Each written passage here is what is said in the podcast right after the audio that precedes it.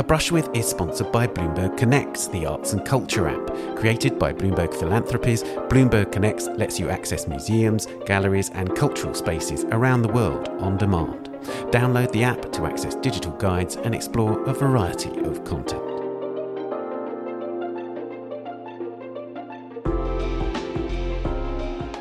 Hello, and welcome to A Brush With, the podcast in which I talk to artists about their influences, from writers to filmmakers, musicians, and of course other artists, and the cultural experiences that have shaped their lives and work. And in this episode, it's a brush with Jacqueline Humphries, an artist who has pushed painting into new territories, mindful of its history, but embracing technologies and exploring how they might impact this time honoured medium. Jacqueline's practice, which now stretches across five decades from the late 1980s to today, is rigorous irreverent, and consistently surprising.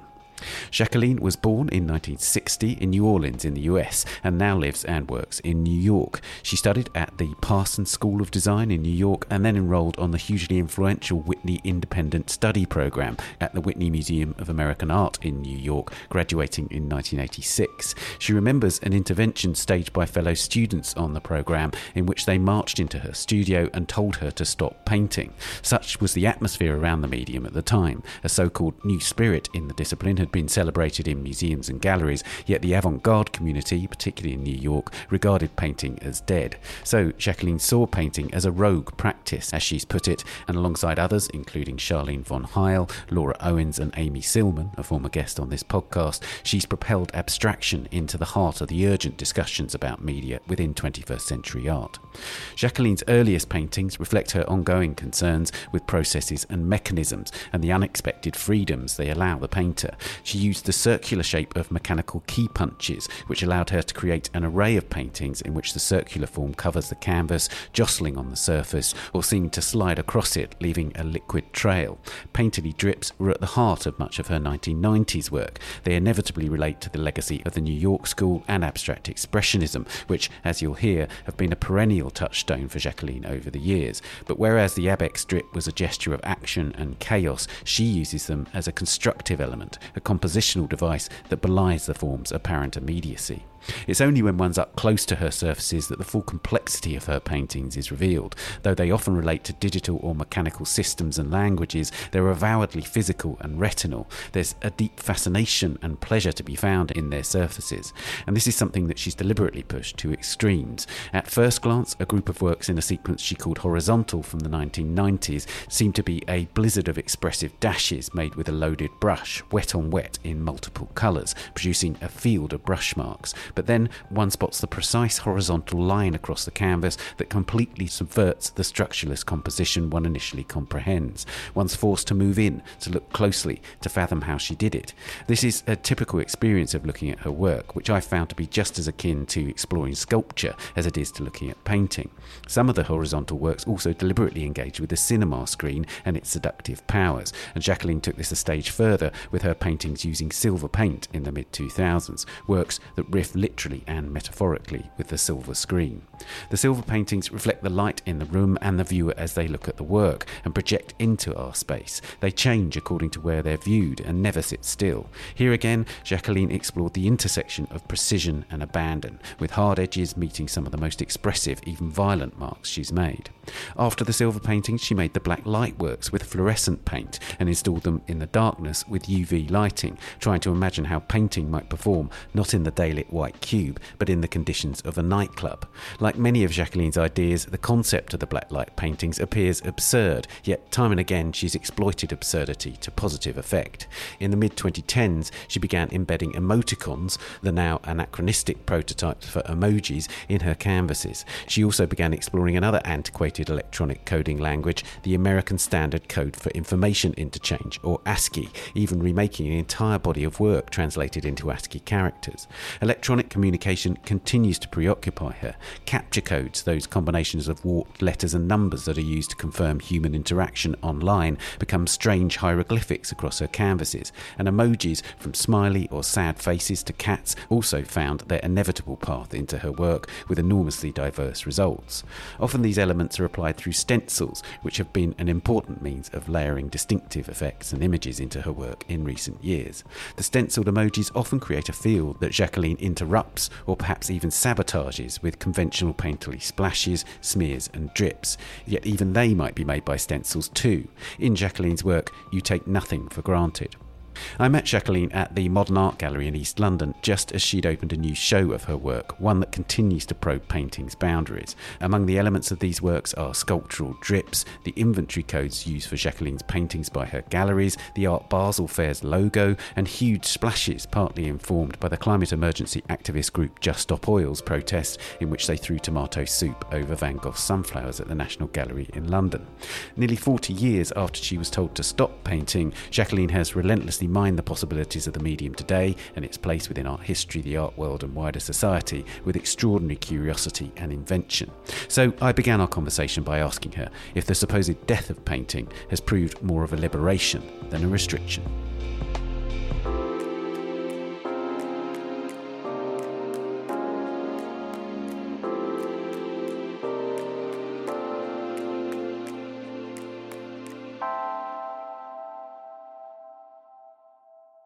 I think what was referred to as the end of painting was the end of a certain trajectory in painting. And certainly, you know, art historians, notably Yve-Alain Bois, wrote very cogently about that, that the end of painting was just the end of a certain historical trajectory. There are other stories of painting yet to unfold or be told.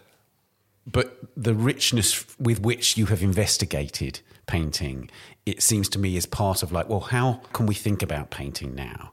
Given that there is so much, if you like, antagonism towards it, literally people on the Whitney study program coming into your studio and sort of staging an intervention, but also just thinking around painting in a general sense. You know, what are its properties and how can I mine them, if you like?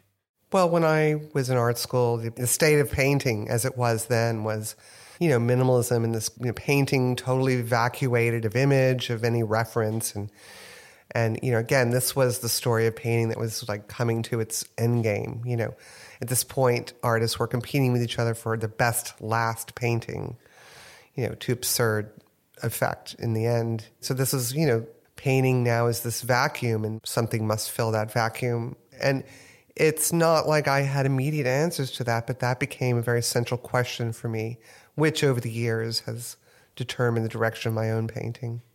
It seems to me that there's this really interesting dynamic in your work between control and the total relinquishing of control. And I wonder how you stage that dynamic and how kind of automatic it is, or random, or indeed how staged it is. You know, I like to make really messy, careless marks with paint. I like to throw it around, I like to smear it around. I like to use, you know, cleaning tools to make dirty painting. But I know that those kinds of marks are not new. And so they come with certain expectations. And so then I proceed to kind of exploit those expectations by making probably messy accidental marks into their opposite, you know, making them in a very deliberate way.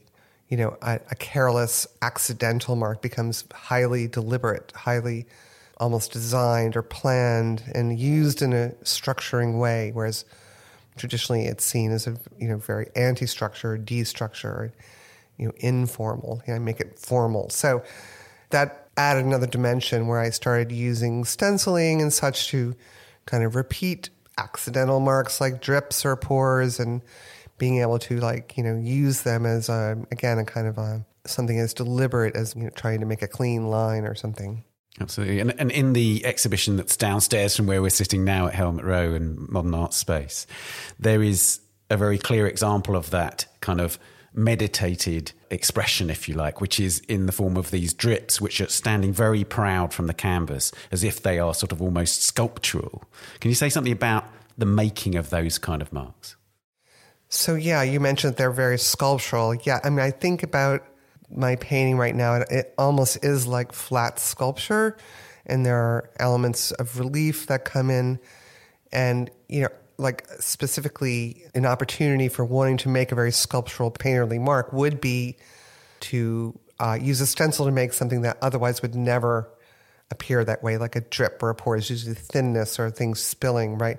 And yet I'm making them into these very thick, almost impasto marks. So it's impossible. Like the image and the material reality that's creating the image are, don't go together. So it creates a situation, I hope, where someone looking at the painting is really going to spend time. It draws you in because something's wrong, obviously, with what's going on, yet things are familiar yet unfamiliar. And I hope that that you know, gives me a chance to draw the viewer in so that other things can unfold from the experience of looking.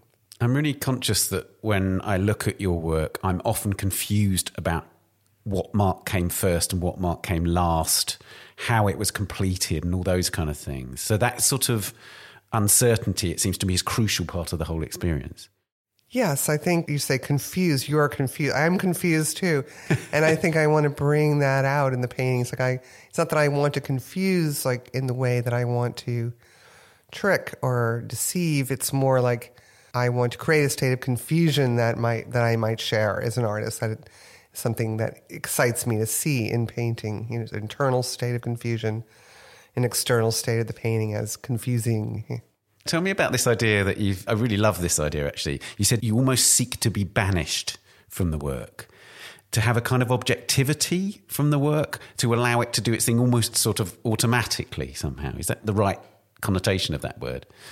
I think I must have been talking about like how do you know when the painting's finished?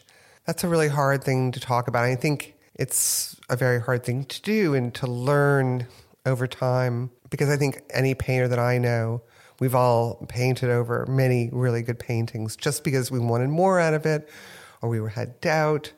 And so, like, is it good? Is it not good? Is not maybe the right question to ask in terms of what one is looking for. But there's something I noticed over time. Well, two things really. One was this kind of quiet voice, very quiet, saying, stop. The other was like, don't always have the last word. But I think what I recognized through learning those things was that at some point I can stand back from the painting and it just seems to kind of open up. And suddenly it has nothing to do with me anymore, it's its own thing. And learning how to recognize that and let go of like everything I want from it and let it kind of speak to me. So for that reason I work on a lot of paintings at once because it takes time to kind of know what to do for on the one hand also know when maybe the painting's like, hey, leave me alone, you know, like back off. Because you know, I think it's not uncommon to have this, like, always to want to do that last thing or to fix something and, or to fiddle or, you know, to get petty or sneaky with it. Yeah.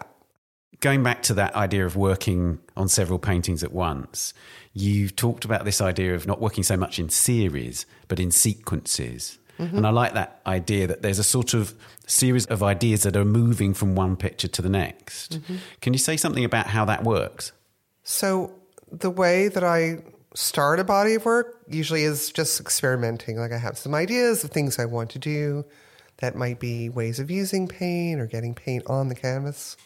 That's a big part of painting is just how are you going to get the stuff on there? So I'll experiment for some weeks and kind of try things out, but none of the paintings are really going anywhere, so to speak, but just getting ideas out. And then at some point I'll put all that away and just say to myself, well, what I need from that phase, I'll remember. What I don't need, I'll forget. And then I just start afresh and then working with more intent. It's sort of like ideas swirling around the studio begin to like lodge in certain paintings, which unlocks a kind of like a cascade of or a sequence of paintings. This painting makes you want to make that painting. So it's not like the ideas are set beforehand, which is what would define a series, where you have these elements and they're playing out differently but it's all set. Sequence is more like each part of the process that occurs begets a kind of new set of possibilities. So the ideas are kind of rolling forward and then eventually it kind of comes around and rounds out as a body of work. So it's more than just making paintings, making body of work is uh, central to how I make painting. And do you, in a way, test yourself to do things you know you kind of shouldn't in a way. I'm thinking about things like involving emoticons or emojis. It's like if painting is to be serious, surely you can't paint with emojis. That seems to me to be like a challenge that you set yourself. It's a terrible idea. And that's what's good about it. I mean, I came to the idea eventually like, you know, really good ideas can make really bad painting and really bad ones can make really good painting. So when I get a bad idea that I know is bad that I shouldn't do. Maybe I should just try it and, you know, enjoy or have like, you know, take some pleasure or glee in sort of doing something that feels a little naughty or wrong. And this has happened a lot in the last several years. Um, like it's beginning with the emoticons, like, hey, I'm an abstract painter. What am I doing? Putting faces in my paintings, like, that shouldn't happen. you know?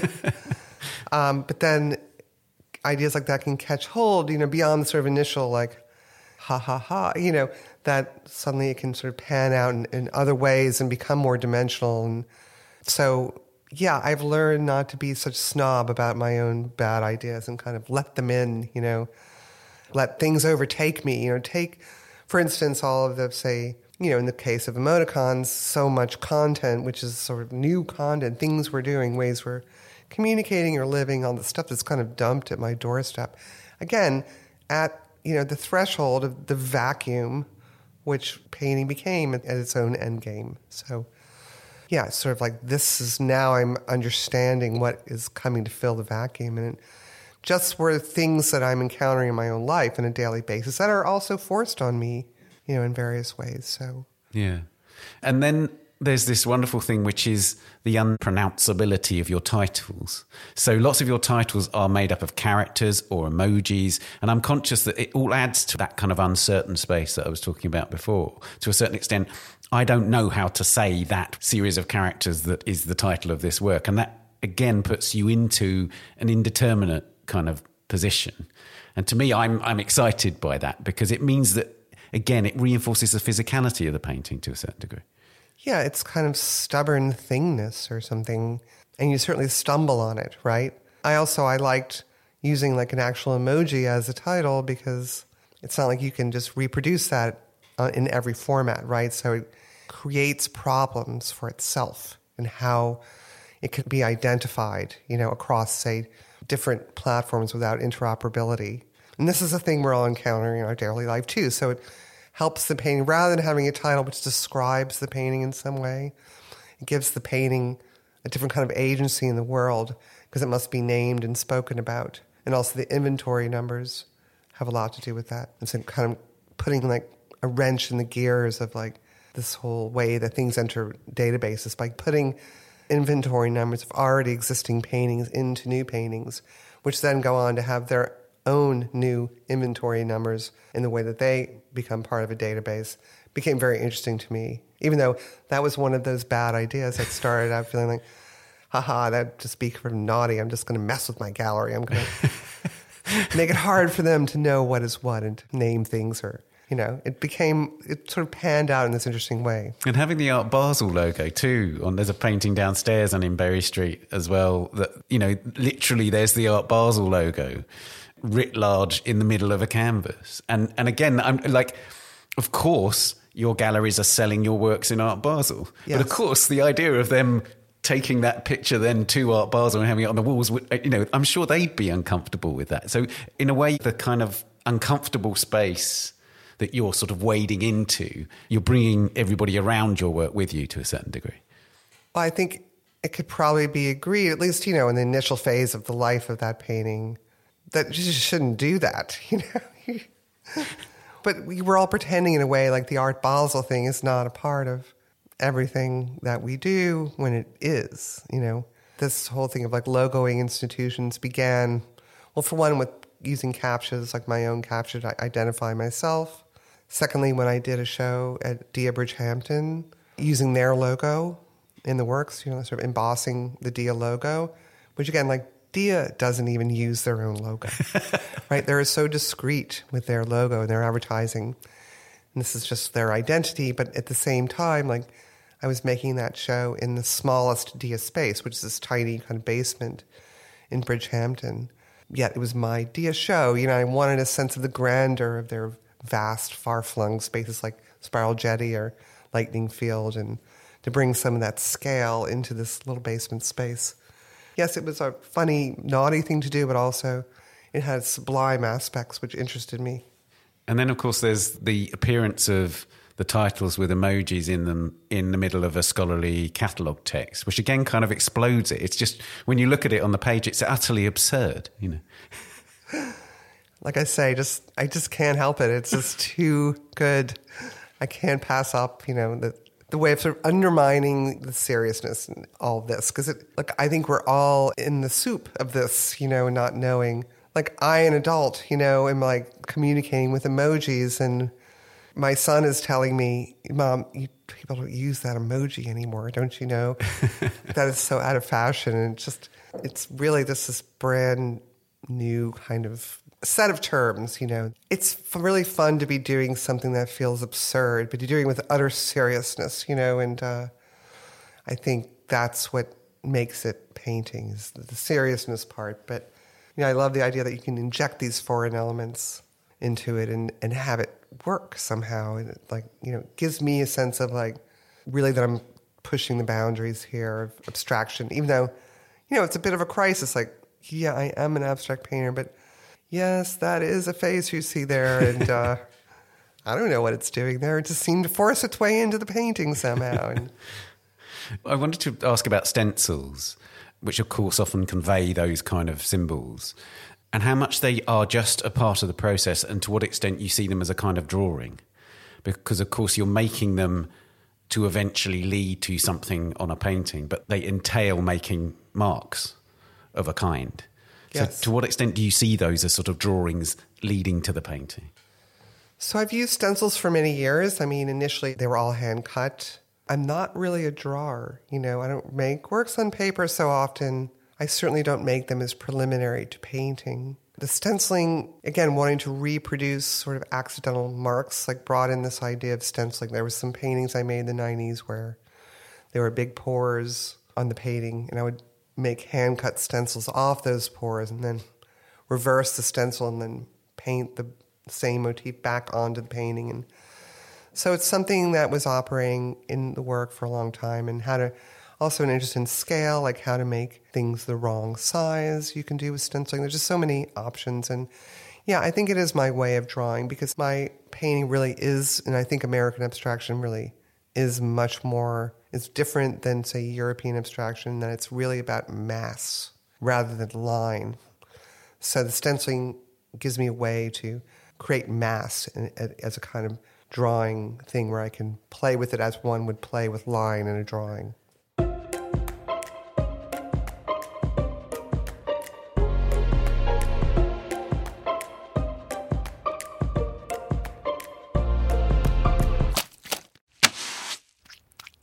Let's move on to the questions that we ask all our guests. Who was the first artist whose work you loved? The first painter that I really fell in love with was Manet, and I was living in Paris. I hadn't been painting for very long. Initially, I made ceramics, and uh, there was this one painting in the Louvre that I was fascinated with, which is his little portrait of Mallarmé. And Mallarmé is sort of leaning over in the bed, and he's smoking a cigarette, and he's saying something. He's pointing to a text, and it's the way he painted that smoke coming up from that cigarette fascinated me, and I went and visited this painting many times. So this kind of unfolded for me. I mean, the first serious painting I looked at was Cezanne. I'd gone to see while I was in high school in Houston, Texas. You know, I grew up in New Orleans, so and uh, that gave me an idea of like, you know, that painting could be a serious thing, and this was serious painting. So that was sort of my foundation. But really, Manet was the first painter that I really fell in love with. Do you still look at Manet today? Oh yes, you know, it's it's all there for me. My ideas about it have evolved and grown maybe, but I still am just absolutely drawn to his paintings. They rivet me. There's this extraordinary Manet Degas show on in Paris at the moment. And there's that great painting from the Met of the woman with the parrot. And at the bottom of it is an orange. And I was just struck by, like, everybody talks about Manet's flowers, but I don't know if there's a better painter of fruit ever. Do you know what I mean? And one of these things about Manet is that every time you come back to him, he's returned to you anew. You know, that he's one of those painters that's completely reinvented every time you look at the work. I agree, and I think the way he paints fruit is the same as the way he paints people or big group paintings of people, like Déjeuner sur l'herbe. Or all of his paintings for me have the same thing that's happening, and it's hard for me to describe what that is exactly. But I think it has to do with his presence and how he makes it so immediate in the act of painting that then becomes sealed in time, but it's available to us in our own time. because of where he stands between us and the painting, you know. And uh, you know, if you read his letters, he talks about like no tasking, right? So I think from looking at his paintings, you know, where he just stops just shy of done, right? Never going too far, always leaving you wanting a little more, maybe, but also not. I think that his idea of what an artist is and can be, as an artist, but as a person, are very still relevant questions today, and especially if you live in, in a city and have this kind of utter sophistication, but also rawness, which is makes them very compelling. Yeah. Absolutely.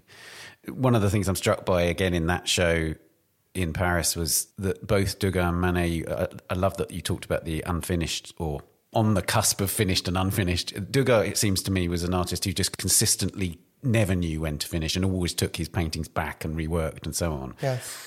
And it seems to me that is almost the hardest thing as a painter, isn't it, to let go? you talked about it earlier on, this idea of being able to stand outside of your paintings. It is hard. I think, in a way, the difference between Manet and Degas for me is Degas is more involved with artistry and quality. You know, so he obsesses about that, right? I think Manet's obsession was the human component of what I'm doing is primal and should be the thing that really defines the art, not perfection or finish or you know, but to be humanly available as a maker in this moment today. So I think they're similar artists in many ways, but of course they're in the same time, but very, very different. And which other historical artists do you turn to the most?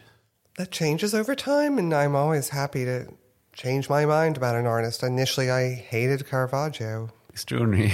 really just did not like Caravaggio. And then one day, I was in Rome in a church standing in front of a painting, and I saw something in the painting. It was this painting where it's famous because he had a prostitute pose as his Mother Mary, and there are two peasants kneeling in front of her, and you see their dirty feet and everything.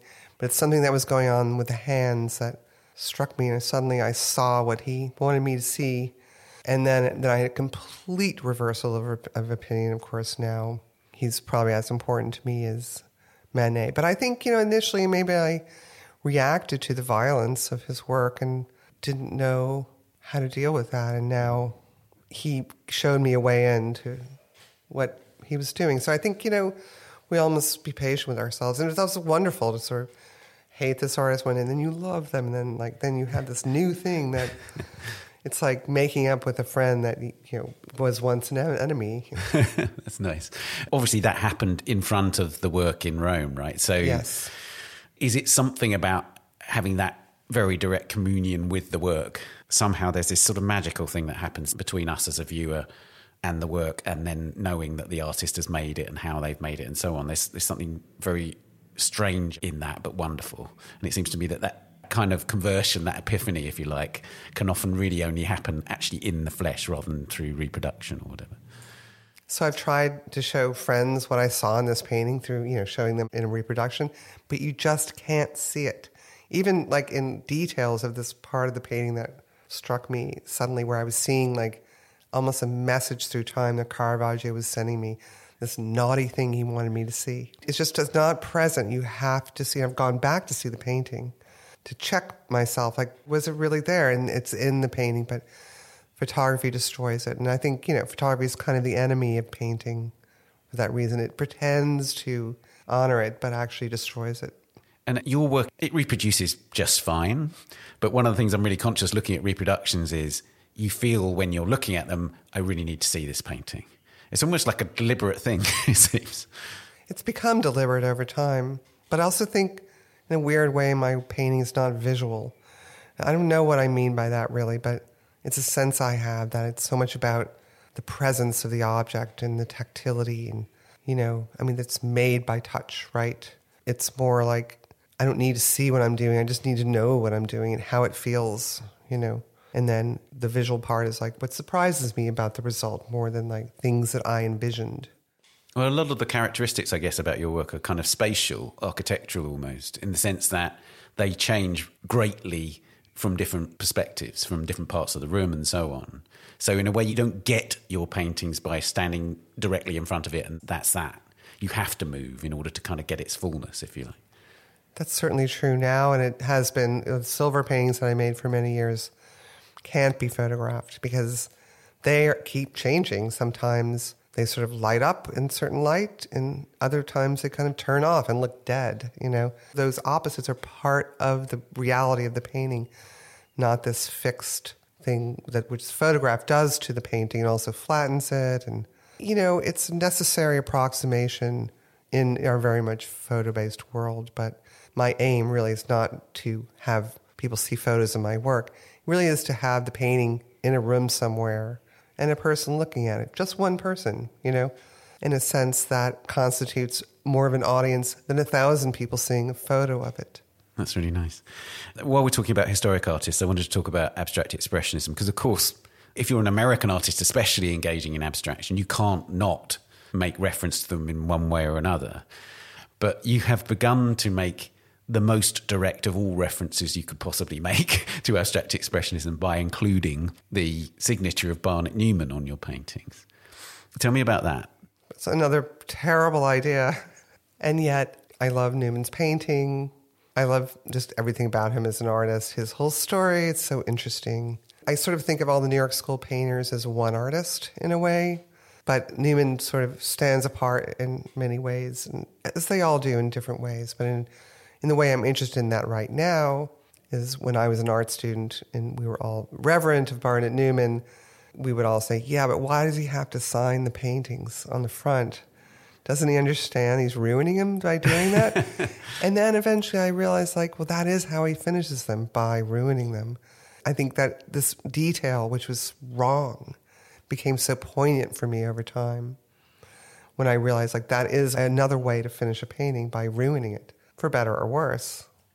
And then, of course, you include, for instance, in the painting downstairs, which includes his signature, you include your signature, as it were, which is your sort of gallery number, the sort of inventory number of your work. Obviously, there'll be people that will read that and go, she's stamping her authority over Newman, she's replacing him. But of course, it's a kind of homage in a way, isn't it? I think this painting is all about failure. Like, look, I set out to make a Barnett Newman painting, and this is how it turned out. you know, so, but in other words, it's an act of love. It's funny, but, you know, in the end, really is an act of love to take the time to make this painting that is a kind of an homage, but I don't think I'm, you know, spitting on him. I certainly don't. I mean, the color of the painting, I love this painting, and I'm actually keeping it for my own collection because uh, it's got something that I really like in it, you know. But you know, and there's a kind of story to it. Like, yes, I set out to make this Barnett Newman painting, and boy, did I fail. but I guess I have to ruin it by signing it, also the same as he did, as a kind of I don't know supportive gesture, retroactively. But of course, there's, there's also interesting dialogue with other abstract expressionists within the same painting in the sense that you're involving a kind of drip or the idea of a drip. And one associates the drip much less with him than with other artists of that period. But it's also a self reference, isn't it? it? I think of a painting called Out, which is a very early painting of yours, which has, you know, the sort of impression of a kind of punch, a circular mark, and then the drips from that. And so it seems to me that you're bound up with all of it, as well as the kind of history of abstract expressionism. Well, I mean, there are drips in Newman's paintings and a more gestural application of paint here and there in a way that's very different than, say, Pollock. It means a different thing. So when he has a drip, it's it's behaving in this much more important structural way. Like maybe there's only one or two, yeah. right? So it's a different kind of statement than building a whole, you know, web of accidental marks making one thing that's anything but accidental. Mm-hmm. So it's a different thing, and I think it's closer to how I have dealt with drips. You know, it's stiff and kind of uncool. You know, again, this kind of wrongness always, this sort of weird tensions. But you know, perhaps he is like closer to Manet in the way that he approaches things than I wouldn't compare Pollock to Degas by any means, but very different. I think you know, although they are sort of as I think of them, like different parts of the same artist, sort of an artist with multiple personalities. Which contemporary artist do you most admire?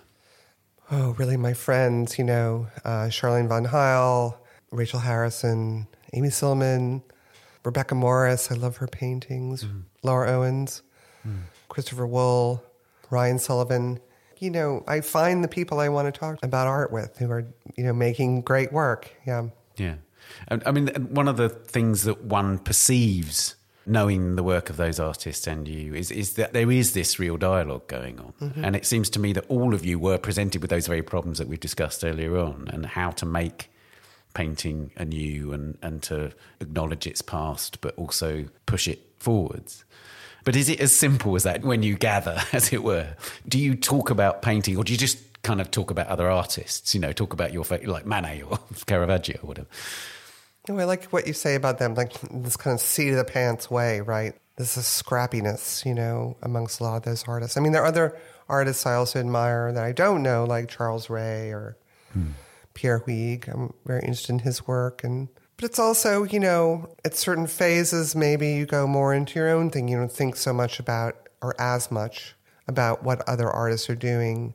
And certainly at this phase of my life, I'm not going to friends' studios and communicating as much about how to do this damn thing. You know, I mean, Charlene von Heyl and I were very close friends, and you know, at a certain point, we were very much sort of like kind of almost like trying to figure it out together, you know, to solve this thing, like the, how to make painting, how to have a career, like how to get your painting out there.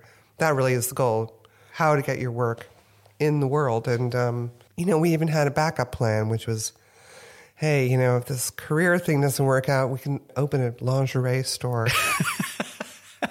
you know, knowing like probably we'd fail even worse at that, but uh, it was sort of a joke we had, you know. And then a friend, I can't remember who, said recently, I think you should open that store anyway. Somewhere in a parallel universe that is happening. Maybe. Yeah, maybe maybe next year.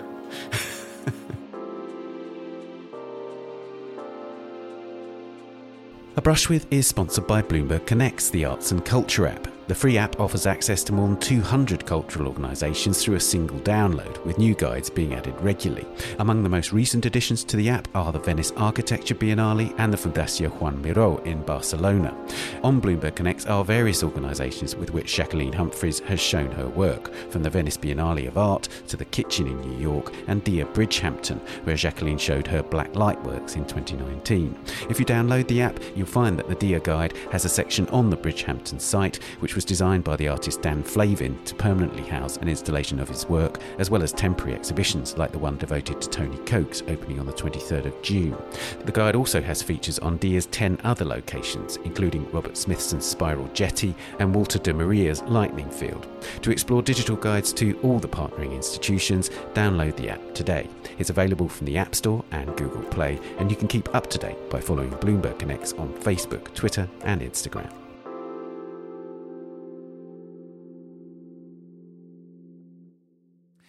What do you have pinned to the studio wall? You know, I make printouts of because we do a lot of things in the computer and the way that these stencils are made. So I kind of print out these giant menus of different motifs that could be made into stencils, different patterns. You know, I work closely with my studio manager, Peter Granados, because the stencils are all vector files and he is very adept at Photoshop and we discuss and collaborate and come up with all different kinds of patterns. So there's always like a lot more ideas than that actually become paintings. So I have like a lot of that stuff pinned to the wall, just things that I want to look at every day and just walk by a hundred times a day.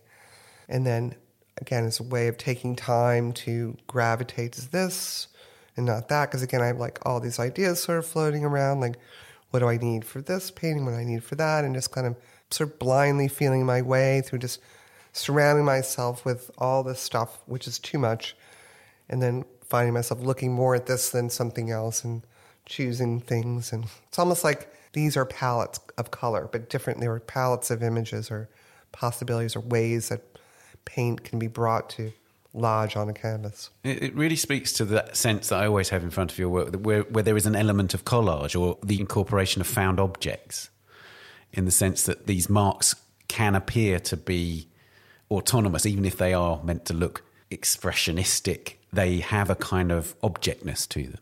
That's true. I mean, I think collage is not the right way of thinking because I feel like collage is sort of like bringing things that are very different to collide into sameness in a way. And I mean, maybe it is. I mean, I never have made collage, but certainly I'm bringing things in that are like, let's say, an emoji face that's very similar to just this magnified blob, right? And having them kind of function the same way, but yet they have differences that keep being sort of subordinated to this feeling of abstraction, right? Where you see glimpses of things that also kind of are constantly sort of redistributed into the sort of general effect, right?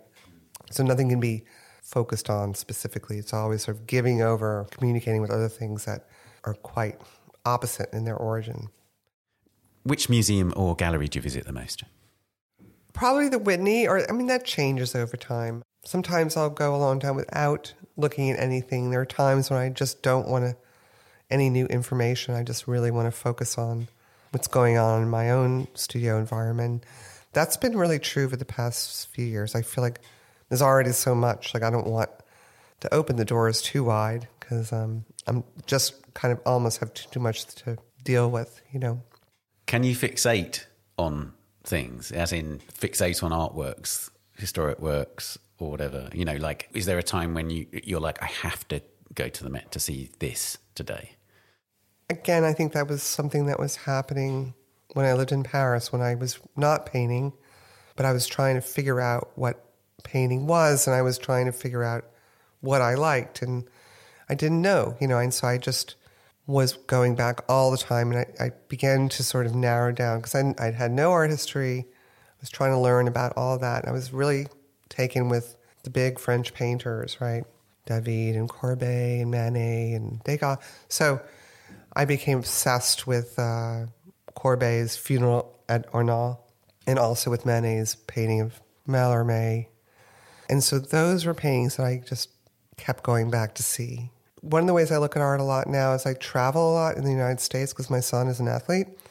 So I've had the opportunity to be in a lot of smaller cities and see collections I'd never seen, like in Kansas City or Milwaukee or Cincinnati. And I love these museums because all their best is going to be on display, which is like the Met will have marvelous things that you never see because they have so much. Yeah. So just to bring it back to Manet again, like I saw a little Manet painting, like these three fruits, you know, speaking of the fruits, it had the same impact on me as some of his grander works, you know? And um, I think this was my real inauguration into painting, more even than like making paintings early on. It was revisiting certain paintings that had fascinated me over time. Chardin was another one of those Yeah. Extraordinary. painters. And then I think I was gravitating more and more to like a really intensely materialist approach to painting. Which cultural experience changed the way you see the world? I would say one of the most dramatic would be 9 11 because I was living next door to the World Trade Center and you know, I was living and working in the same space, and you know, I, I had this painting I'd been working on. I was quite interested in, and so that day, my whole studio was completely filled with dust, and I had to be out of there for, for some days. And and I remember when I went back, I looked at that painting, and it didn't make any sense to me anymore. So you know, I kind of latched onto that as a pivot. And well, certainly it changed the world. You know, it wasn't just my view of the world. of course. It changed so many ways in which we're living. So, you know, without making a political statement about it, it, it was notable for me in many ways, but especially that it was a pivotal point in my painting that where I, it was an opportunity to think differently about what I was doing and what I wanted from it. What did you pivot towards? Did it take some time to figure out what you did want to make, or did you know quite soon after that?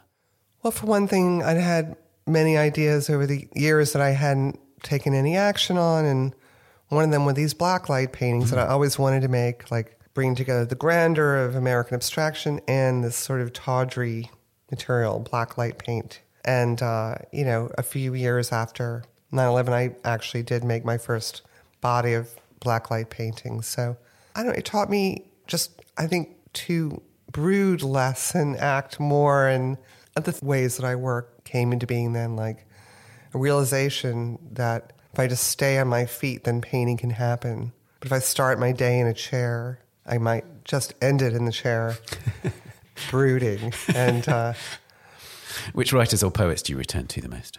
you know, there's been a break in the kind of things that I read. Like the last 10 years or so, I read a lot of history. And I was always really more into the novel. But I'm thinking of books that I've read more than once, and there's only a few. One would be The Man Without Qualities by Robert Musil, Demons, you know, Dostoevsky. Mm. And I have plans to reread Proust, but maybe just Swan's Way. I don't know. Proust is one of those writers whose prose gets described as painterly. And that level of description, that sort of poetic, and again, a sort of certain indeterminacy, which has something like the condition of paint in certain eyes. Can it be as literal as you read Proust and it, and it can prompt you to think about how to make paintings? It can prompt me to make a certain kind of painting. But let's say other writers that I like, like Céline or Thomas Bernhard or Roberto Bolaño, mm. might give me a different feeling, you know, like a more polemical, hard hitting approach. And I would say, like, some of the paintings in my show, some are more Proustian, some are more of this other ilk, right? Where it's like more like, I want to punch you in the face, you know, with this thing that's as a way to engage you, or, you know, it's more confrontational or something. Or, yeah. It's really good that you're talking about the polemical nature because it's when you're making abstract paintings, the idea is that somehow they are abstract and therefore somehow divorced from the real world. But one of the things that you keep reinforcing is their presence in the, today's world and a certain politics. I mean, downstairs in this exhibition now, there are exhibitions which are inspired by seeing the Just Stop Oil protest, where tomato soup was thrown over Van Gogh's sunflowers at the National Gallery. So you you want the real world to enter your works, right? Well, again, it's kind of forcing its way in. I mean, I think my idea about uh, making abstraction is that it would be more in the world, in the present. It's about presence in some way, always, right? And then suddenly the stop oil protests, you know, not only they bring painting into social media, which is a very interesting new thing, really, aside from artists communicating, but you know, mainstream media is showing art in a new way that it's being altered by, you know, it's this nodal point, right, of these different things in a very interesting way. I think the thing about abstraction is always sort of like it's abstract, but that's actually what describes it better is that it's concrete, right? It's real. You know, it's real in the way it is in the world. And absolutely, but also, of course, as well as sort of reinforcing how important art is, those protests was a kind of making of gestural art. The soup became like an abstract mark. And is it something that you saw like echoes of your own work, those kind of gestural marks that you've been involving in your work right from the start? Yes. I mean, you know, when I got over my initial shock, like, you know, that they just trying to destroy paintings. I mean, they weren't. There was glass. I mean, it's it's complicated what was happening, but my initial impression was, oh my god, that's incredible. How terrible! But gee, that looks like a lot of paintings I've made over the years, and uh, hmm, isn't that interesting? Like, and I just became more and more drawn into all this. And as the protests are repeating themselves in different places, and the gluing of the hand to the frame, and the whole thing began to sort of expand and become it fascinate me. And and again, I had this sort of like parody in the way that I like to make paintings by you know making these impulsive looking gestures. You know, where it looks like I'm throwing paint at the painting, but it's actually a very carefully done thing too. So it's both like it's impulse, but it's very deliberate, right? Which is a metaphor for that action by Just Stop Oil. It was a very, very deliberate thing which produced a very kind of violent mark. Violence, yet without consequence, but wanting to produce this effect. So it's sort of like it's not real violence, but it is violent. You know, the image, the idea is violent. It makes violence in the mind, right? But it's also has all of the attraction and fascination that violence can produce, you know, for better or worse.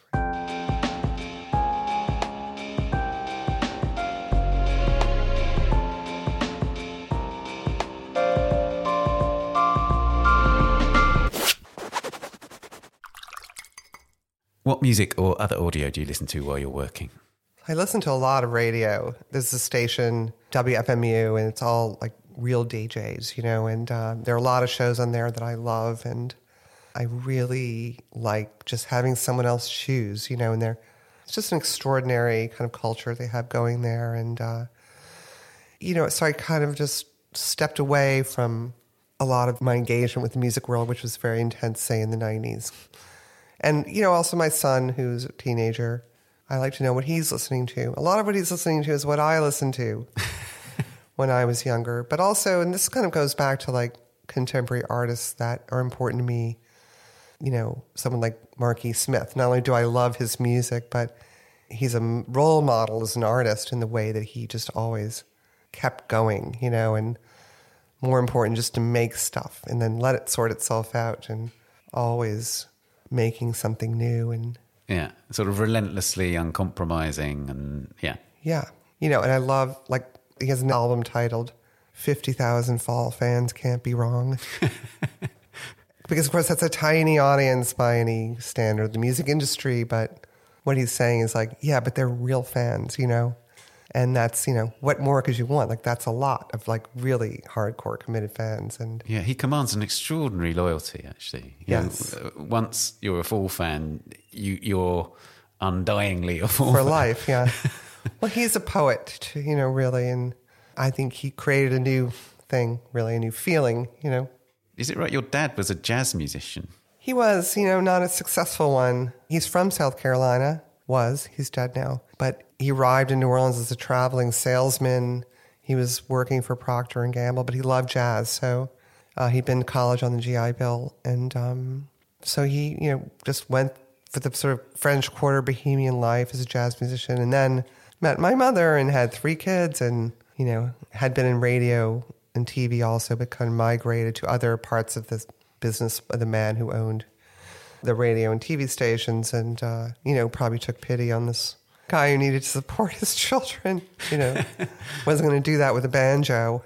You know, But does jazz sort of enter into your musical uh, world? Do you, is jazz still a sort of touchstone in any way? yeah. I mean, it's the it's the music I grew up with, and of course, music's everywhere in New Orleans. And I'm not a jazz aficionado. I feel like it's sort of my native genre. You know, that I don't mm. need to like. I know what it is, and I'm more of a rocker, really. What other media influence your work? Yeah, I think media in general, and you know, I spent some time many years ago playing a lot of computer games or the novelty of the personal computer. It's really just the changes in the culture that I keep describing as kind of forcing their way into my work are more than influences. Yeah, it's sort of this urgency of the real world, like making itself apparent and again, a thing that's meant to be neutral or blank of those very aspects, right? Eternal. And yet, you know, it's, let's say we talk about the ASCII paintings, which are made only with keyboard characters. This is coming from, you know, realizing one day, like, oh, gee, you know, I came to New York because, like, the people are so great. And I made a lot of friends here and, you know, made a lot of paintings here, a lot of conversations with friends also making paintings or art. And all I got for it was this damn keyboard. Because now I'm just on the keyboard all day with my friends. And oh, gee, we're all on keyboards all day. That This is a very new thing. So I don't know if that's an influence exactly, but it is like a condition, you know. So I think cultural conditions in this more and more media dominated world, you know, from video games to the way we communicate emojis, text messages, emoticons, all of that is, yeah, very much influential for Yeah. me. Yeah. And there's this game called Dwarf Fortress. Yes. Was particularly important. Can you say something about that? So I was working with a lot of regular patterns, and I bought these big laser cutters for my studio, which is great because I can make things very fast. You know, make stencils very fast, and make anything I want. And so I've been working a lot of dot patterns, and I was looking for something that was, oh, and also like emoticons, and so keyboard characters had kind of crept into the stencils. Again, not as a wanted thing, but as a thing that just insisted. And then to mention my assistant Peter Granados again, we were looking at different video games like Earthbound, and he discovered this game named Dwarf Fortress, which is it has like an old look to it, like MS DOS keyboard characters, some of which are Greek, Cyrillic, you know, these other symbols that come in that make these terrains. It's an open source game, and uh, that kind of set off a new thinking about how to make, say, color through image. You could combine regular patterns in a way to make an irregular field and just open up a you know a new trajectory. Yeah. Is there a particular discipline in your daily working life that you see as an essential ritual? Yeah, well, it's just going to the studio and going no matter what. You know, even if I have things to do, not things to do, I go to the studio. If I had a bad day, I go to the studio. Good day, go to the studio. I'm in a good mood, I go to the studio. I'm in a terrible mood, I go to the studio. that's just kind of it. It's really just the discipline of being there. It's about turning up. You got to turn up. Yeah, you have to be there. Yeah. Not only when you feel like it, but, you know, but actually, yeah, it's my place of thinking. It's a place to think. Like even just going and sitting there is like still working in some way. If you could live with just one work of art, what would it be? Ooh, that's not a fair question, is it? you know, I guess it would have to be one of those paintings that unlocked things for me. You know, I, again, the painting of Mallarmé by Manet, but I would say any Manet painting would suffice. But I think my real answer to that is any artwork at all. Because, you know, even for lesser artworks or there's always, you know, this sort of compassion for the artist, like to get the stuff across the surface is not an easy thing to do. And each person who's ever done it does it in their own way, right? or discovers over time new ways of doing it. So I think if I if I if the meager offering is one artwork, then I would have to like leave up what that artwork is to someone else, and then my role would be to like find something in it to like. That's very nice, and that leads us on to the last question, which is, what is art for? I don't think it's for anything really. I mean, I, I think how is art is kind of a more interesting question. Like, what is art? That's a popular question. Like, what is it? What can it be? You know, this repository of human consciousness and, uh, you know, over the entirety of human history. So I don't know if that answers what it's for, but I think it's really only through art that we have, you know, any ability to reflect on what we are or how we are, you know, in the world. And I don't think it's for answering questions, more for posing them. I think its purpose perhaps is to defy easy answers and to, you know, put on display just the immense complexity of things.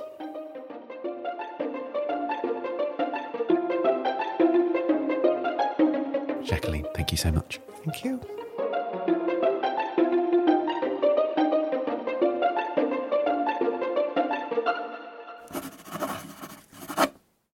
Jacqueline Humphries is at Modern Art's two London galleries in Helmet Row and Bury Street until the 22nd of July. She also features in We Smell Gas at Reena Spaulings in New York until the 25th of June, in From Andy Warhol to Kara Walker, Scenes from the Collection at the Museum Brandhorst in Munich in Germany until the 14th of July, and in To Bend the Ear of the Outer World, Conversations on Contemporary Abstract Painting at Gagosian in London until the 25th of August.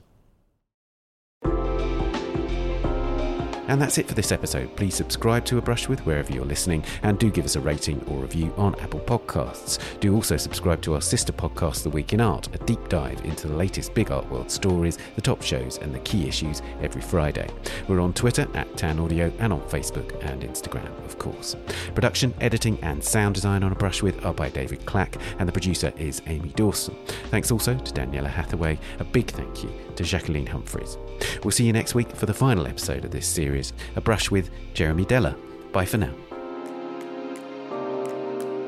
A Brush With is sponsored by Bloomberg Connects. Download Bloomberg Connects today and discover cultural institutions on demand.